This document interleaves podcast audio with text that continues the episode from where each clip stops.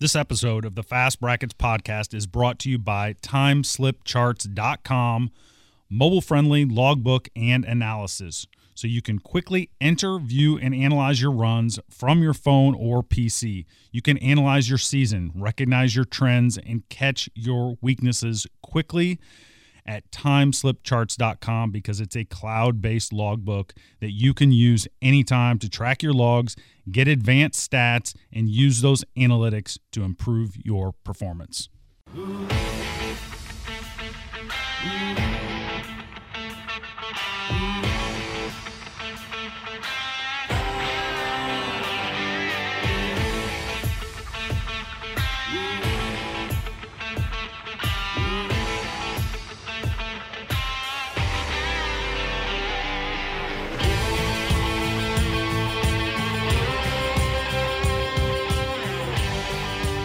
Welcome to the Fast Brackets podcast, where we highlight the cars and stars of top sportsmen and top dragster drag racing. I am your host, Rex Simmermaker, coming to you from the heart of Indianapolis, the racing capital of the world.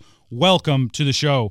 Guys, girls, it is episode number 30. Number 30. It is the second week of November, and Episode number 30 is a big deal in the podcast world. I don't know why that is. Uh, I just know that it is. I just know that the sky is blue and burnouts are fun. I don't know why. I just know that they are. So the industry says that 30 episodes will tell you exactly what your listenership is and if it is sustainable or not. So here we are.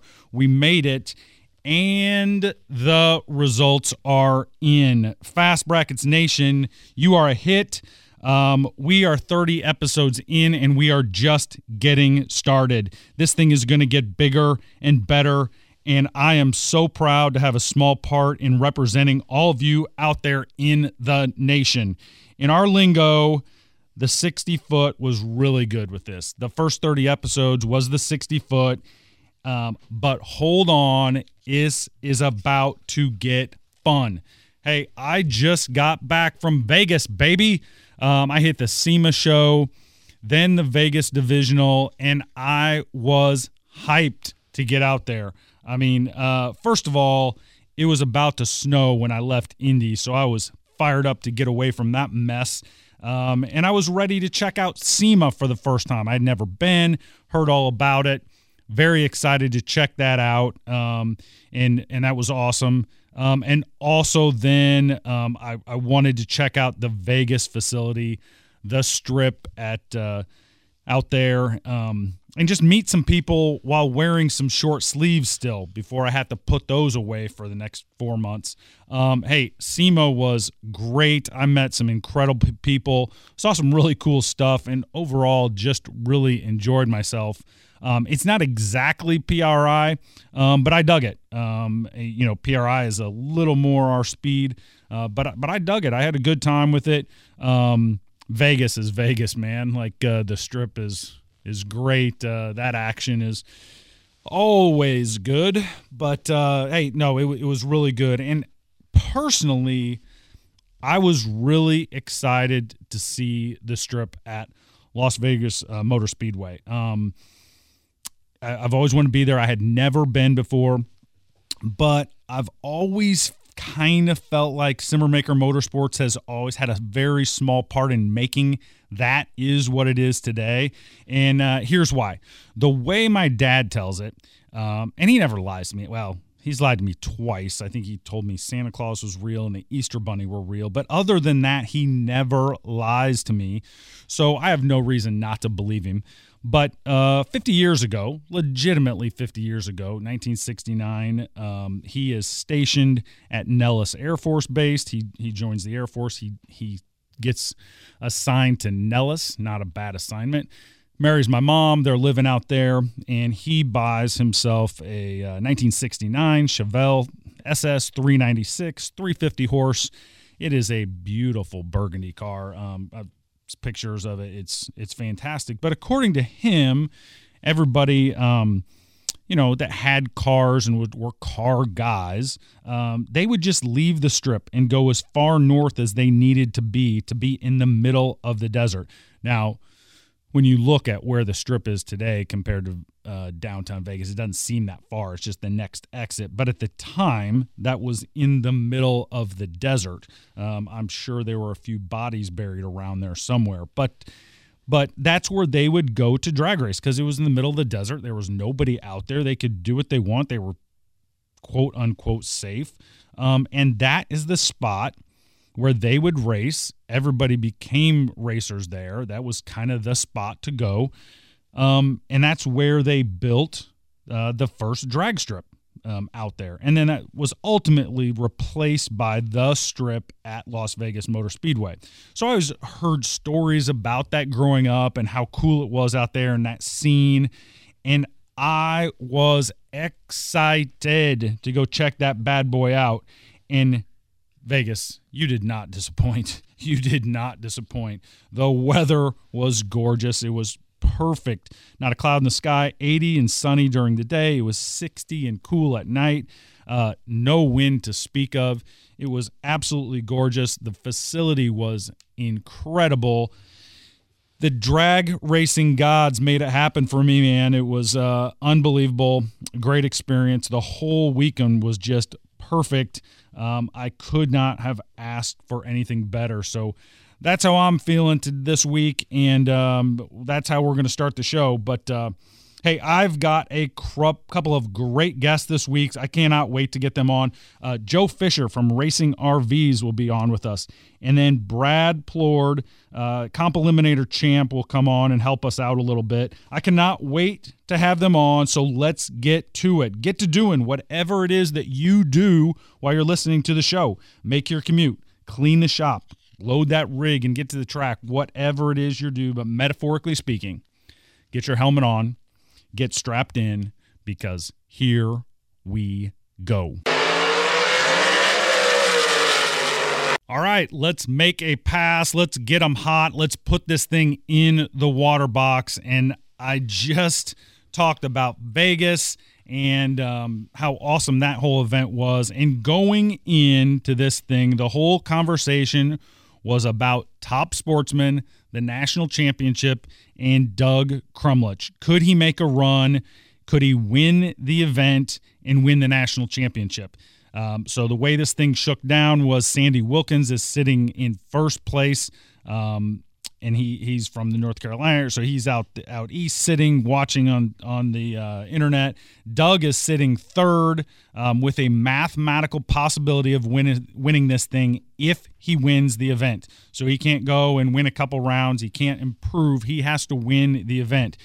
And Doug ultimately makes an incredible effort. Um, but uh, we'll get to that more of that later. But as I'm watching this super cool event in Vegas, it is 64 car qualified field, um, and truthfully, one that I immediately put on my bucket list after having seen the facility, etc. Um, I, I, was like, this is great. the The last event of the year, it's not a 32 car field; it's a 64 car field, and wow, was it was it impressive? Um, and it to that point, it gives an extra round, so there are there is an extra point to be had there, um, and it it would have allowed Doug to win the national championship. Um, and so what it on the way home, and I had multiple flights and delays and things like that to really think this through, um, but it made me wonder Let's suppose if the roles were reversed. Let's say Doug Crumlich was sitting number one and Sandy Wilkins was sitting number two, or in this case, how Doug was sitting number three. Could he have made the trip uh, from the East Coast to Vegas to attempt that? Um, or better yet, should he have to? Um, should he have to drive all the way across country to to have that opportunity? Is is the point of this? To be the person with the most free time on their hands or uh, the person with the biggest travel budget and ability to leave home. Um, I can't imagine this should be the point of all this. The point of all this, the national championship race, is to see who the best racer is. Now, certainly we all we all know travel is the price of admission to this. We all get that. We're on board with it. We sign up for that. And we'll have Joe Fisher on the show later to talk more about how getting to and from these events he can make life a little bit easier for that. but um, that's part of it. And certainly the West Coast guys bear the burden of long travel and extended time away from home 90% of the time. Travel is an absolute mess out there. And, um, you know, certainly they deserve the benefit of the doubt. Um, but I'm just wondering, and given that there is an extra round and extra points to be had at the last event of the year, um, and the point is to actually determine the best racer. Should there be a 64 car event field east of the Mississippi as a final event also? Um, you know, I just I'm just curious about your thoughts on that topic. I mean, the Vegas event was incredible, and I'm just telling you, if you've you should go if you're on the East Coast um, or in Indiana or north of uh, the Mason Dixon, just to enjoy the weather and to see great drag racing. But if you know if you want to race there, but if there was a similar event to end the year on the East Coast, does that make sense? Um, I'm just curious about your thoughts on that topic, and um, and and I'm really interested in what you have to say about that. I loved it, um, and I just want to curious about if the roles were reversed, how that would have shooken down. So I'm curious. Uh, you know how to reach me. You know how to reach the show at Fast Brackets on Twitter and the Fast Brackets podcast page on Facebook. Let me know what you think. It occurred to me, and um, I just was uh, it, it kind of got my wheels turning. So uh, you know. Um, wanted to hear about your thoughts. It also occurred to me on the way back um, as I was dealing with this travel that we have got to get some drag racers involved with engineering these airplanes. I mean, apparently, if the seats are not in their full and upright position, the plane gets unbalanced and the whole thing is doomed and we're going to crash and burn. Um, I really can't imagine trying to understand how someone's seat back and tray position could affect the landing, but it is very clear. Uh, given the amount of time that the stewardesses take to uh, instruct us and reprimand those who can't get their seat in the full and uprighted position, how important that is. So, made me a little nervous. And I thought if we could get some drag racers involved, uh, that would definitely help the cause and uh, maybe not make me so nervous flying around the country going forward. All right, let's put it in the beams presented by this is bracketracing.com. Um, and on the show today was supposed to be Joe Fisher from Racing RVs. Um, of course, he is is truly um, one of the most important men in Fast Brackets Nation. He's a, of course the proprietor of Racing RVs, uh, which is the headline sponsor of all the classes that we love, and uh, he runs a crew of cars himself. And and Unfortunately, Joe had an emergency that has uh, would not allow him to come on today, so um, we'll have to reschedule that. We will definitely get him back on and have him come on and tell us all about um, the great the great opportunities that he, has in the racing RV um, rigs. I know he's got some great promotions going on right now. So, and really, I mean, here's the deal. If you're in the market, you have to start with Joe and Racing RVs. Um, he's been so good to our sport, and in an effort to continue to build it and grow it, we have to support each other out there. So, um, if you're in the market, and I know it's that time of year, make sure you go check out racingrvs.com as your first step in looking at all your toters and trailers. And we'll get Joe rescheduled and another event. So, uh, my apologies, but we just could not be helped today. Uh, we will try it again uh, next week or down the line.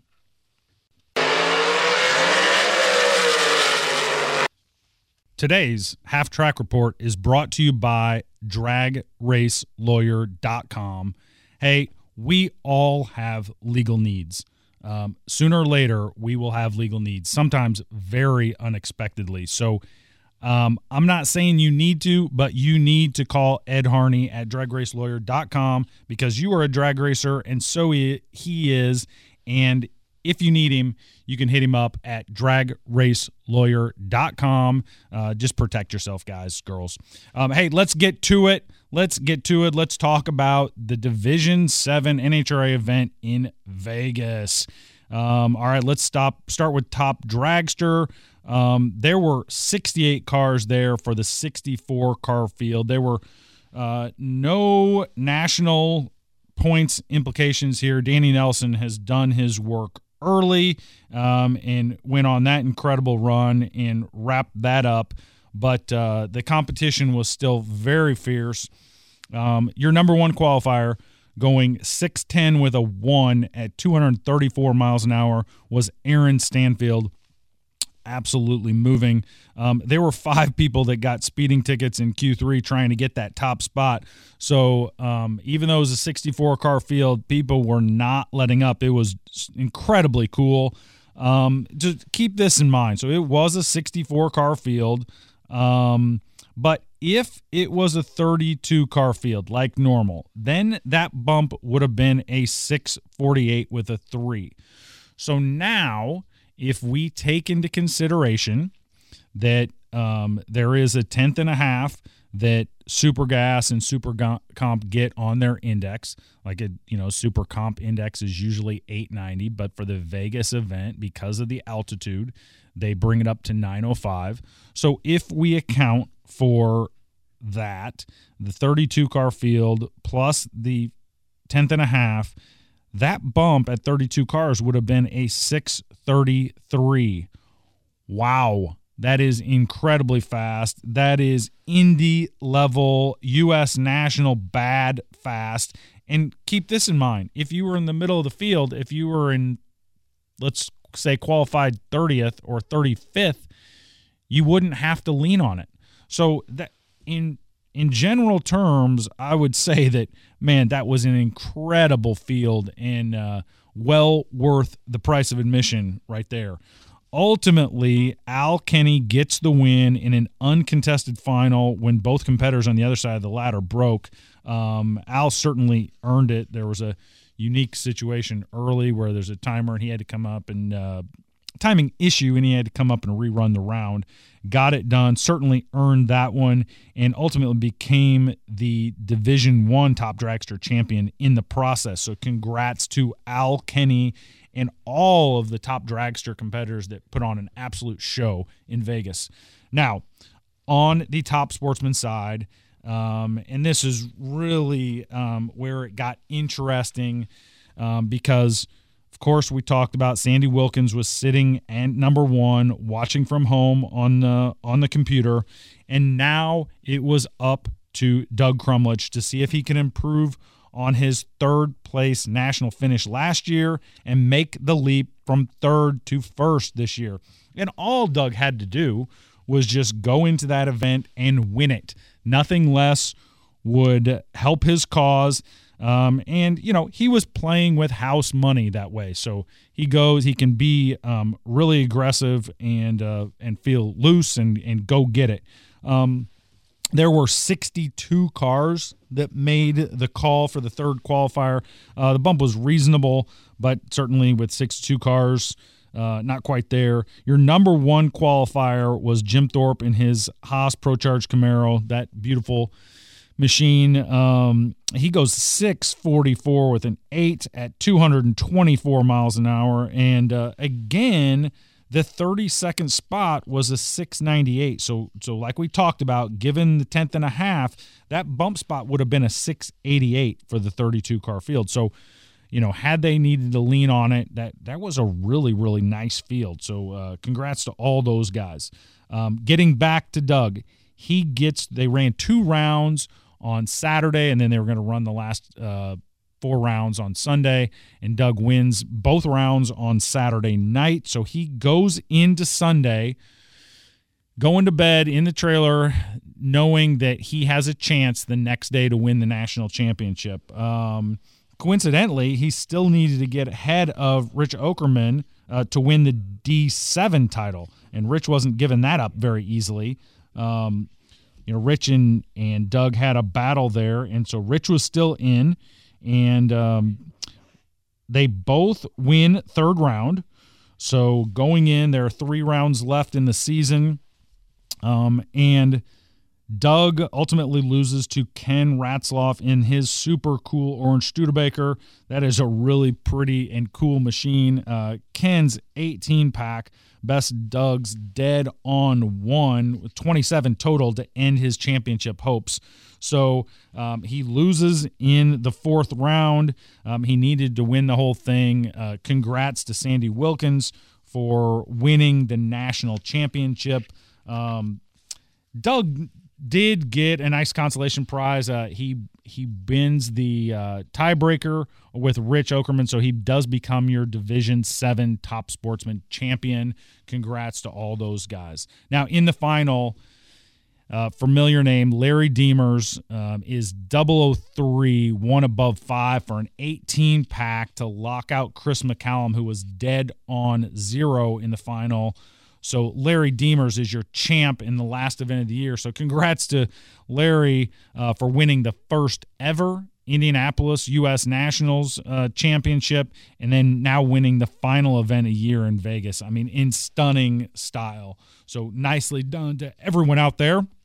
Um, hey, we will cover all the NHRA division winners next week, and we will recap the series champions a little bit uh, next week.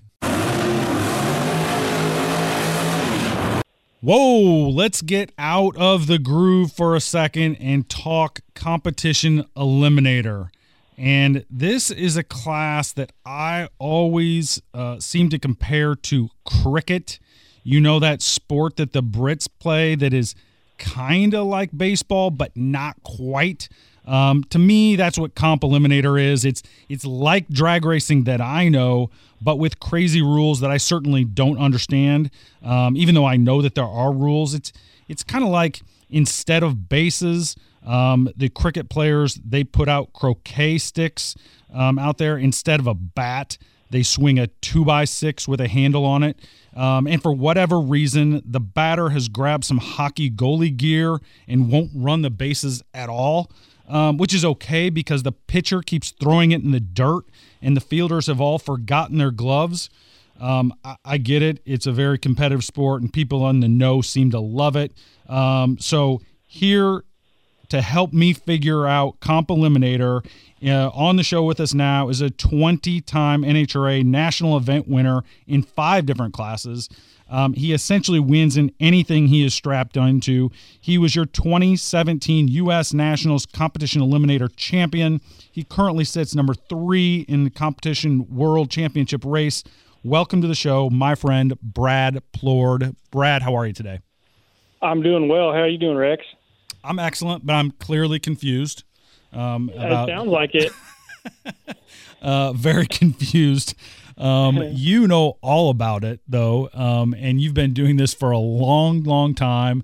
Um, would you mind taking our listeners back and just telling them um, essentially how this reign of terror that you put into anyone in the other lane started? Well, uh, my dad, Bernie, started, you know, so I've, I've been going to the races ever since I was born. Um, my mom would carry my sister and I into the stands when when my dad was racing, and uh, he did take a couple years off when we were in our younger years because it was just too hard. Um, but once once I turned twelve, uh, my sister and I we got a junior dragster under the Christmas tree. It was just a rolling chassis, and we had to save up the money to get a motor and get it painted and um, put it together, and we did, and we started racing with very very little success. Um, uh, but learned all the basics. Had a great time. I raced more than her. It was more interesting for me. She had other things going on, and um, and then we, my dad and I, we would uh, buy and sell some stuff, and they always had me uh, help.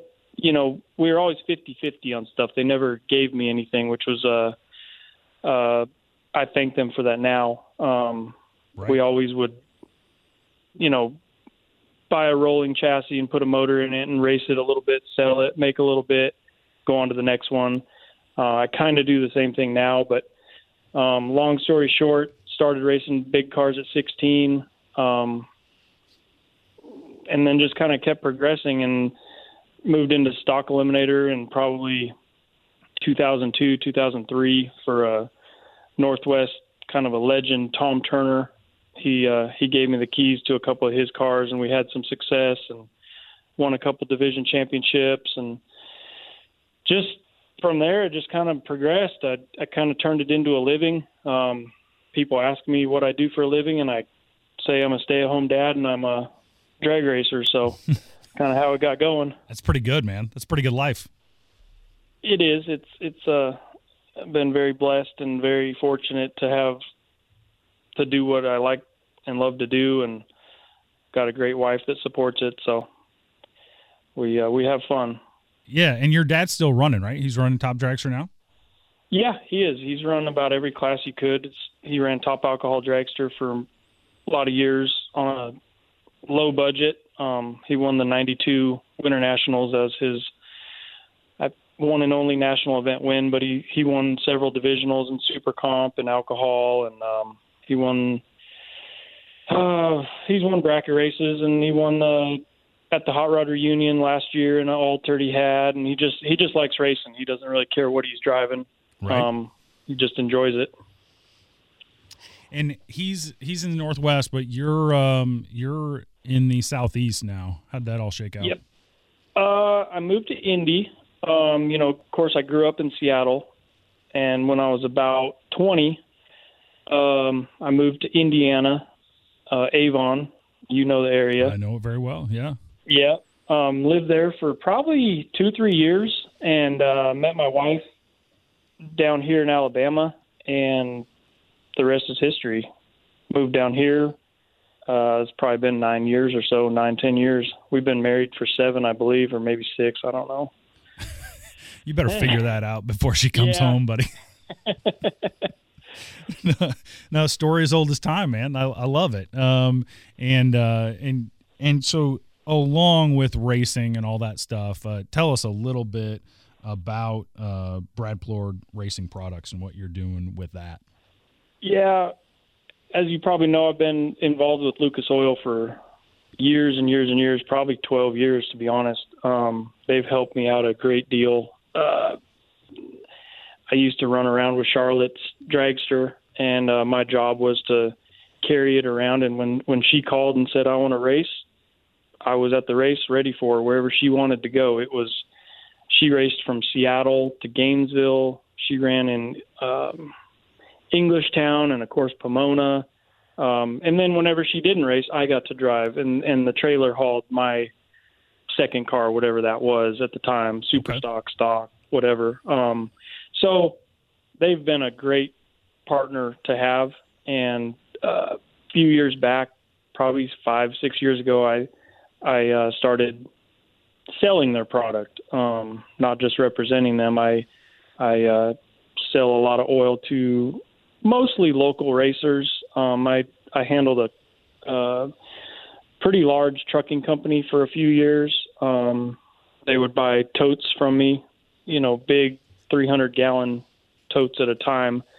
Um, but most of the time, it's just uh, a case of 2050 racing oil and a case of Sure Shift ATF um, and some gear oil, you know, just to the local guys because it right. the shipping and everything is just it's really hard to uh, justify shipping yeah. a forty dollar case of oil for twenty dollars. You know, it's like uh, right.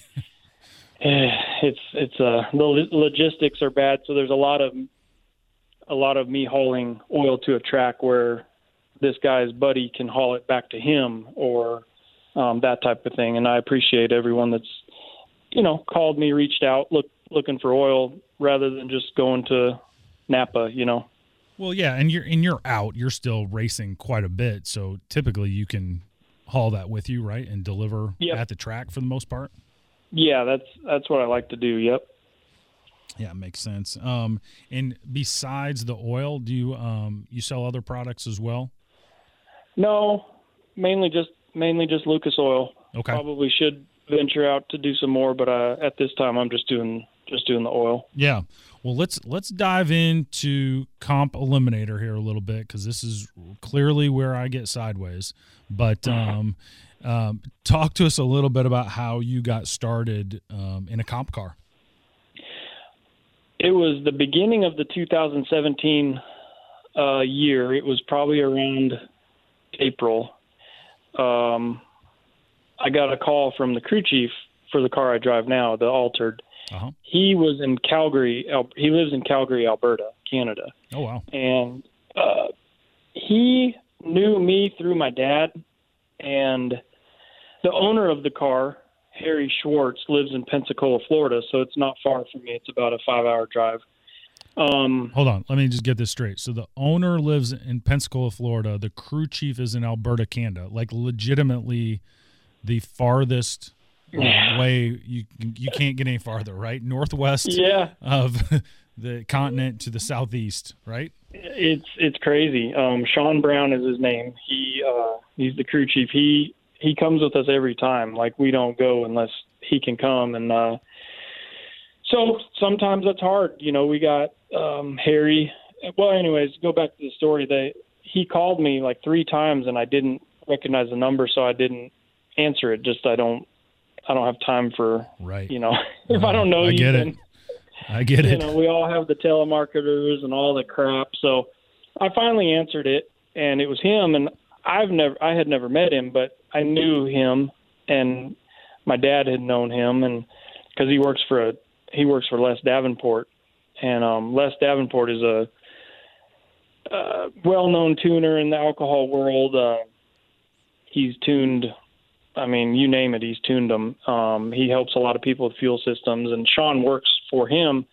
So he asked me, and I was like, uh, "Yeah, I mean, I would love to. I I definitely have to run it by my wife. Um, I know that she's not a huge fan of going fast, um, especially having a. At the time, he Paxton was probably a year old, and um, you know, you just think about all those things a little course. differently when you have a kid. So of course. it took me three or four days to figure out how I was going to bring it up to her that I got offered this driving job. Right. So I finally brought it up, and she was actually pretty cool to it. She she wasn't, you know, she just was worried about the safety, of course. And I told her it was as safe as car as you could possibly drive. I'd probably be safer in it than my Nova at the local track, to be honest with you, because you have to wear everything that a top fuel car Right. driver, funny car, you know, has to drive or wear Hans and 20 layer suit and just everything. So she was cool. And um, we went testing in Montgomery and I made like four or five eighth mile laps and then I made a full run. I think I went like, I want to say a 648 or something on my fourth lap at probably two 210 or something. And, uh, took a couple months off and we went to Bowling Green for the divisional, and then we uh, we lost second round there. I was uh, it, it the car was driving me. Um, I was kind of I was kind of along for the ride, and then um, got a few days to figure it out. Went to Indy, and we won Indy. So, um, and then that was our last race of that year. We only ran twice. So you And ran then, uh, you ran one event, you kind of figured things out, then went and won Indy. yeah, yeah. mean- why not? Yeah, right? yeah, just things fell into our place. Um, that's how comp is, uh, which we'll get into in a little bit. But um, 18, we we raced it a little bit more, um, and then this was our first year, kind of really going for it. Um, we went, and I say going for it is just going to enough races to kind of Yeah. give us give ourselves a chance to uh, see what we could do in the points. And um, we still didn't go to all the races we needed to. Uh, once Frank Aragona kind of shot out there in front, we knew first was out of the question. Um, second place is still uh, possible, even though we haven't. We still have three races we could go to, but of course it's November now, so Right. we don't have anywhere to go. right. Um, well, there, there's one event left right now at this point as we record this, Yep. the national event. So you Yep, could go to Pomona. And and pick up a few points, but uh, if you won it, you'd get what second? Is that right? And if you- Yes, yes. If I won, I'd get second. If I run it up, I would be one point shy of second. oh, yeah. Yeah. So it's a it's a must win, but um, as of recording, we're not going, or I'm not going. Okay. All right. and you're sitting third as we speak, right? Yep. Mm-hmm. Well, that makes sense. Why? Why don't you walk us through the car itself? Because I mean, it's it's a very cool piece. So why don't you tell us um, all about the car? Yeah, it's a it's a 23T. Uh, basically, it's a basic. I mean, it's a funny car chassis. Um, it's 125 inch wheelbase, and it's got a uh, altered body on it, okay. and it has a uh, Brad Anderson Hemi, you know, all billet, 380 inch blown motor. So typical comp fashion, you got to rev it up. They they you know, you always hear about comp cars 10,000 RPM and they they just that's true. They uh you got to rev them up to make the power to So anyways, this is a 3 and a quarter inch stroke, which means that's the same as a 327 Chevrolet. Gotcha. Um so it's a very short stroke, high RPM, big blower. Um three speed transmission. We run a Lenco drive. It's a basically a Lenco transmission, but we have a converter hooked to it. So we're able to use a trans brake, and then I shift it twice going down the track. Okay. Um, uh, we're limited on the blower. We can't run a high helix blower. We have to run a standard helix, which means uh, kind of the angles of the uh, uh, screw like screws. I don't know what you want to call them. The um, rotors. That's yep. what it is. There you um, go. Yep. So like a high helix would be on a pro mod.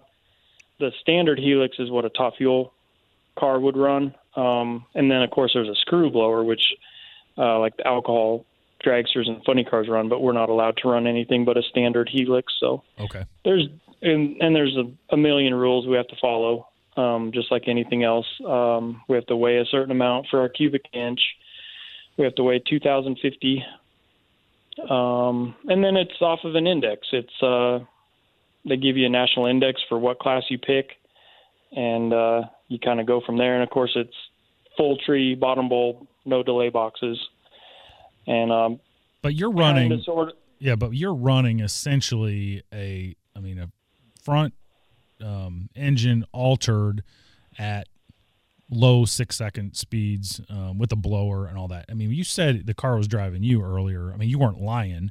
Um, that, no. that had to be a heck of a ride the first time you went down the track. Yeah, it. Uh, I say that at Bowling Green. I think that the groove was kind of narrow there that weekend, um, and I just I just wasn't correcting it quick enough. I mean, I wasn't like hitting the wall or the center line or anything like that. It just I did have to lift one run. Um, it just drove me, and I just wasn't steering it enough. Well, now since I've got probably a hundred laps in the car or more, I don't even know. Um, it's just natural now. Like I don't even remember steering it. I don't remember. Right.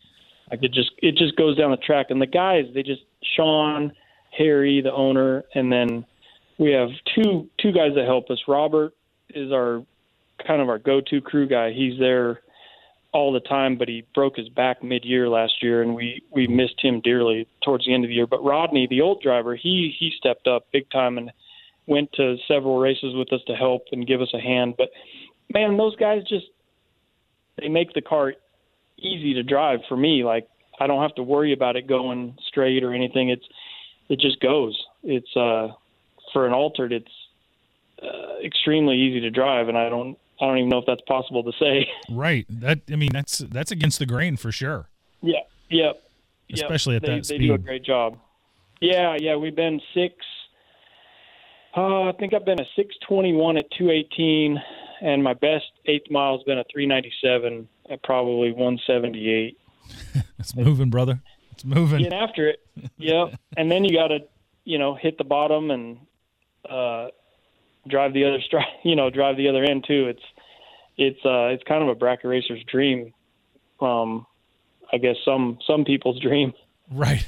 Well, talk us through that. So you, you mentioned it's um it's a full tree um uh, pro setup, I guess. So there's no delay box. So you're going off the bottom. Um, but that's where I kind of my knowledge base stops. Can you take it from there? Mm-hmm. Yeah. Uh, it's a staggered start you have an index. Um, so like, it's just like a bracket race. you run off your index, and of course, you've all heard like, oh, you went 55 under. What does that mean? Let's just make it easy. 50 under would be a half second under. So, like if if your index is seven flat and you went a 650, that's 50 under, and that's a good run. Sure. But you want to go faster. Um, the faster gar- car- gar- cars can go 60 under. Um, so that just gives you just a little bit more uh, to play with at the finish line. So let's take, for instance, let's just say we're running first round, and I'm my index is a 704, which it's been for the whole time I drove it until 2019 Indy, because um, I hadn't hit it. But so let's just say it's a 704, and I'm going to run a guy that's index is an 804. Okay. He leaves first. I leave a second later. Right. Say he has a 50 light. I have a 50 light. We go down through there. I catch him because I can go faster than I can go. You know, most of the time we were 60 plus under. A lot of times we were 70 plus under. We have an extremely fast car for the index. I catch him. I let off as much as I can and try to take the stripe. You know, conservatively 20 to 30 stripe. You don't want to you don't want to give back the stripe because if you if you get if you cross second, you lose. If you cross first, you win. Yeah, so, and there's there's no breakout per se, but no, you're trying no. to tighten it up. Yes. So there's no breakout. You want to you want to tighten it up, but you don't want to get stupid. You don't want to be a hero. You say you take a 30 stripe and you go 58 under to beat this guy, and he's 56 under, or 54 under, or whatever the case may be if you go 58 under first round, the next round they take 800s because you went past 50 under. So from a 704, oh. I would be at a 696 the next round. Yeah. Okay. Okay. So that's all well and dandy. You're in the second round. You, now your index is a 696. So you're leaving 800s later. It's going to be harder to catch that guy, the next guy, whoever that is. Right because now you're at an 800 disadvantage. So, and then it gets even a little more complicated. If you go past 61 under with a zero, if you go okay, if you go past 60 with a nine under, if you go 61 zero under, yep. that will permanently hit your personal index 100th. Okay. So, and then from then on, like 62 under, 63 under, 64 under, and so on it hits permanent. So it's just a matter of how fast do you want to go to win the round or the race. Um, right, so let me say, let me ask you this. So okay. in that scenario, you you um, take a little bit too much and you get hit on your but you only go 58 under. So in that scenario, we need to take 8 and pull it back from your index for the next round, right? So yes. we go from 704 to uh, uh, 696 Yep. We got to count on the other guy doing the same thing in the other lane, right? When from the next yes. round. So we Yes. If the other guy doesn't do it, he's at advantage, but if he does the same, then we're kind of back to even again. Right? You're right. Um, okay. That's a that's a thing I was talking about earlier in comp. It's so uh, right time, right place kind of class. Like if the opponent you have second round, like if the best part, the best way to do it is watch your next opponent. If you can run after them, uh, then you know what they did. And, and if if one of them gets a red light and the top qualified guy wins, and he's what they call clean, yep. which means he didn't have to hit his index. Theoretically, he let off because he sure his opponent red lit, but it happens where the guys don't see the red light and they. But anyway, so he's clean and you're down eight. Whew, you're you're you're at a disadvantage because now he's got all that to play with, and you don't, unless you want to go faster and beat him and and go you know 6400 to beat him. But a lot of you know a lot of cars can't go that fast. Um, some cars are 5600 and that's it. Some yeah. cars are 4600. So so and the reason why that all is is because there are rules for every single combination, right? Every yes, every combination, every class, um, and and they may have hit themselves two months ago, and now they're struggling because their index is hit permanently, which will never come back. It's you have to now you have to work on your car to get that back. It's not like So- they can just put a bigger kit of nitrous on there and go No, faster. I mean, it's, no, uh-uh. it's a lot of work. No. Yeah, it's heads, it's you know, it's cams, it's uh, a lot of these guys that have a typical small block Chevrolet with you know one carburetor on it. I mean, they're just limited. They've been working on the same setup for a long time, and um, you know they've got to buy another fifteen thousand dollars set of heads to pick up twelve horsepower. I don't even need Right, right. it's, yeah, it's just it's nuts. But um, so going back to the so I go 58 under first round, Yep. and then if I want to go faster, and I and you know maybe I tree the guy a little bit, you know he's he's clean. I'm down eight. He's he sits on the tree a little bit. Say I can grab five six hundreds on the tree. I catch him. I win. I go 62 under to beat him. Well, that would be um, the next round. It would be 54 under because I'm you know I'm down eight. So, but they add it up. So eight and four is 12. That means I just hit my index permanently. So once you go past that threshold, it starts nicking at it permanently. So that's why a lot of times you'll see a guy lift. You'll see a guy shut off early because he knows he can't catch the guy and he doesn't want to hit his index. Sure. Um, and of course, on the red lights, that's why you always see them shut off. Um, bye runs always shut off. Uh, it's it's complicated, but once you figure it out, like it's it, it it all comes around in a circle. It's it's it's a very fair way of doing it. You know, if if a guy's got a oh really really fast combination right now, if he wants to win, he's either got to be really really good on the tree for several months in a row and just and just doing a heck of a job at the finish line to not hit his index permanently. But he's chances are he's going to have a guy covered by a tenth or two, and he's going to be 90 on the tree, and he's going to have to hit that index, and it that's how it just comes back around where okay he's winning, but he's going to have to hit the index a little bit, and then he'll come back to where we are, and then the next guy, you know, he Yeah, so that reaction revolving- time is really coming into play then on how much you have to hit the the index. I mean, a lot of times, I'm guessing. Yeah, it does. Yeah, yeah. Right, hold on, Brad. I got I got to move the wheel on my abacus right now, trying to figure this thing out. But uh, I, th- I think it's coming around to me. we'll have to have a beer one night and um, really d- dive into it because it's it's a fascinating class and it's. Uh, I wish there was more participation in it, but I know why. It's it's just an expensive class, and but um, uh, there's you know this year took a I think it I think it went in the right direction. I don't know if you knew, but Roger Brogdon put up a lot of money down in Division Four Yes. and that drew a lot of people. Um, we were having full fields, you know, in, at a divisional, and that was unheard of for the, you know several years. So that was really good, and I hope he does it again.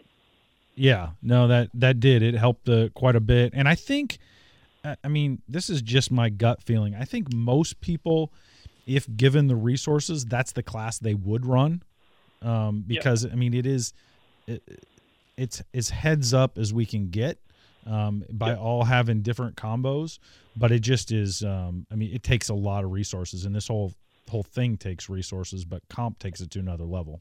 Yeah, it's kind of like pro stock, but just not to the extreme. Yeah. It's, I mean, nowhere near the same expense, but it's kind of the same as far as just trying to find that every ounce of power and every ounce of ET.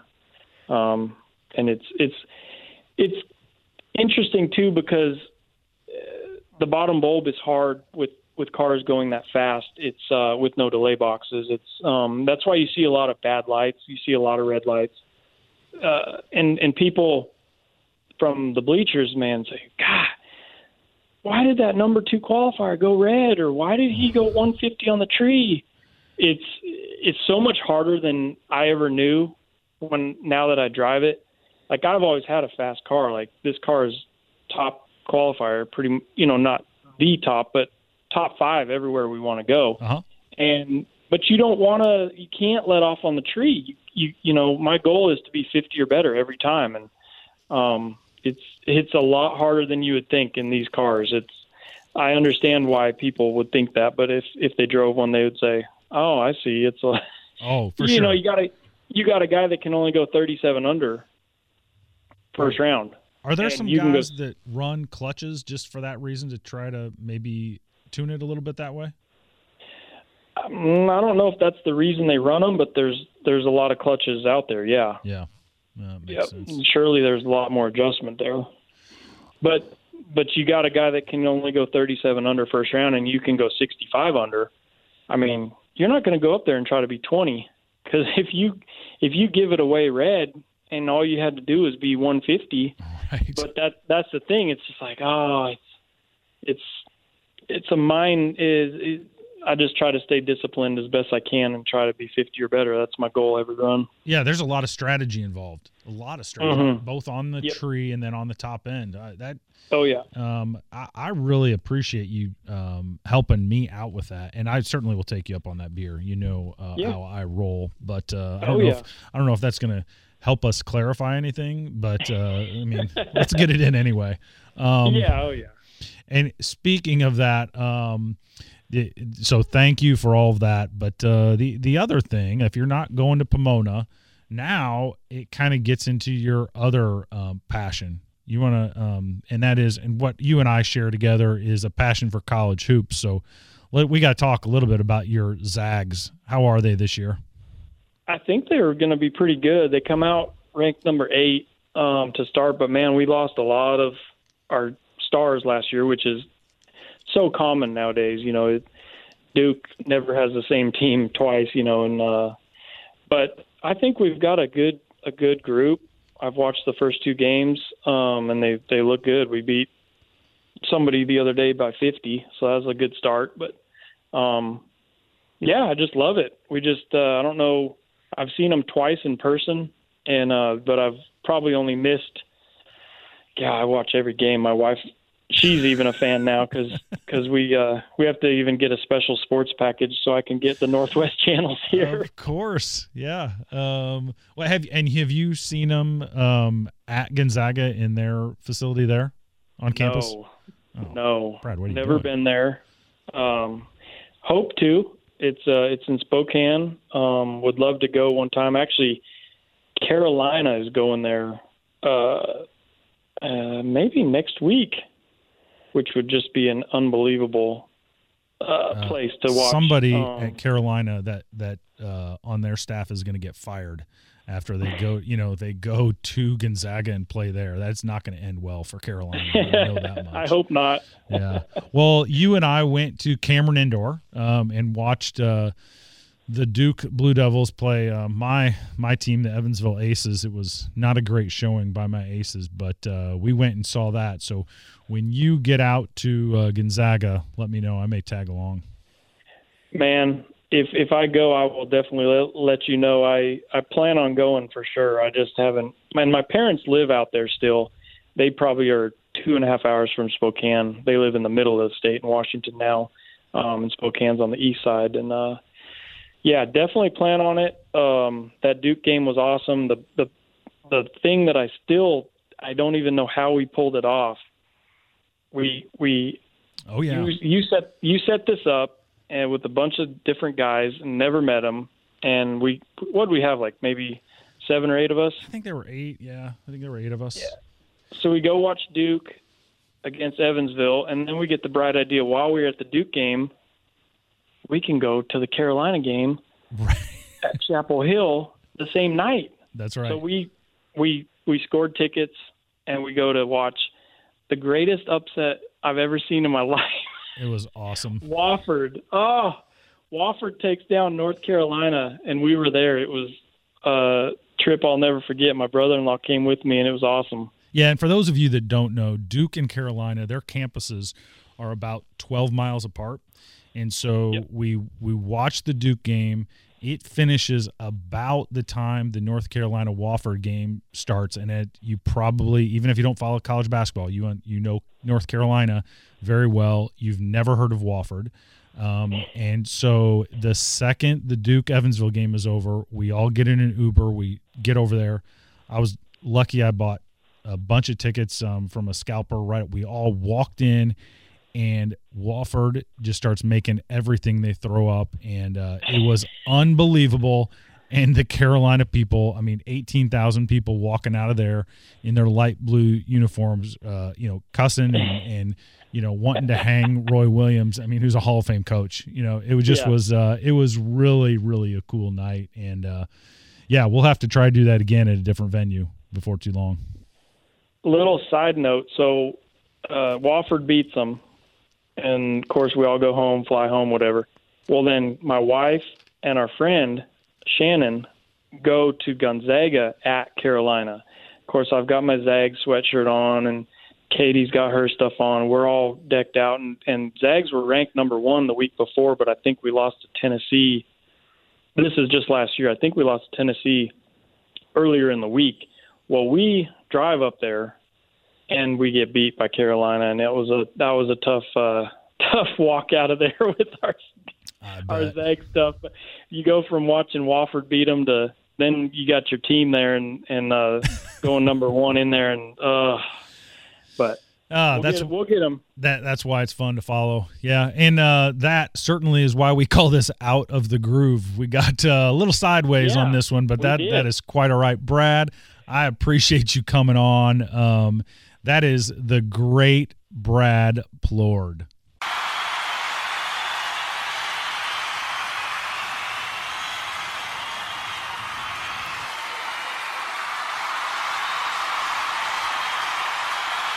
as we hit the mile per hour cone. Hey, guys, girls, uh, sadly, the season is over and it is time to freshen up those cars and rigs. Um, so keep in mind, this is our tech section. So, certainly, um, anything that you guys, girls, want to cover in this section, um, all you have to do is let me know. You know how to get a hold of me. Reach out and let me know what you want covered going forward. I would really like the mile per hour cone to um, have more guests um, as we go on with this thing. Really, I think this segment we needed to get bigger and better for 2020, and we certainly will. But if you think you know someone that would be a good addition to the show, please let me know. Um, I want to get the information out there, and uh, 2020 is going to be fantastic. But this is one section I really want to be better at next year, and so I need your input to do it. Um, good luck uh, pulling those rigs and the cars apart and making them better for next year. Um, and let me know what you're doing to your car, what you um, want to know information about, and what we could potentially cover in this section going forward. All right, let's bring it back in and take the stripe. Guys, girls, that is the show. It is time to pull the shoots on episode number 30. There it is. There's the win light. Producer Rob, right on time, playing Gloria. I love it. Hey, uh, thanks to our guest, uh, Brad Plourd, for coming on. That was an incredible conversation. Um, we'll get Joe Fisher on next time. Uh, next week, we will recap all the point series. Um, and as always, we will have the best drivers and tech talk um, ever. Please tell your like minded Fast Brackets friends about the show. You can subscribe on SoundCloud and on that purple iTunes podcast app if that's how you get down. Um, please continue to get the word out and welcome everyone you know to Fast Brackets Nation. Uh, there, you can hit us up at Fast Brackets on Twitter or the Fast Brackets podcast page on Facebook. Um, you guys have been fantastic all year. Really enjoyed getting to know you guys in Vegas. I hope you enjoyed this episode. Keep the rubber side down and travel safe.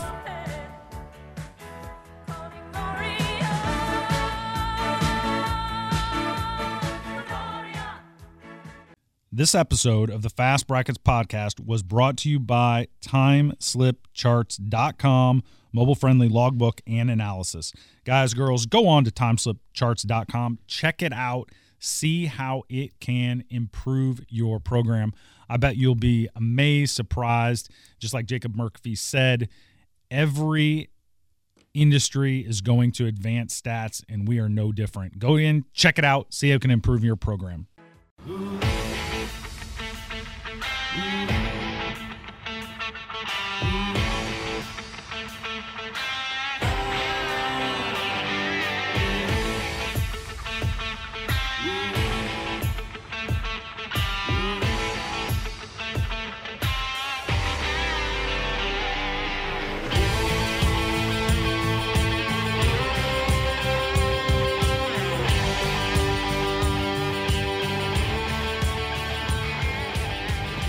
Your shows just keep getting better, man. Number 30, baby. That's industry standard.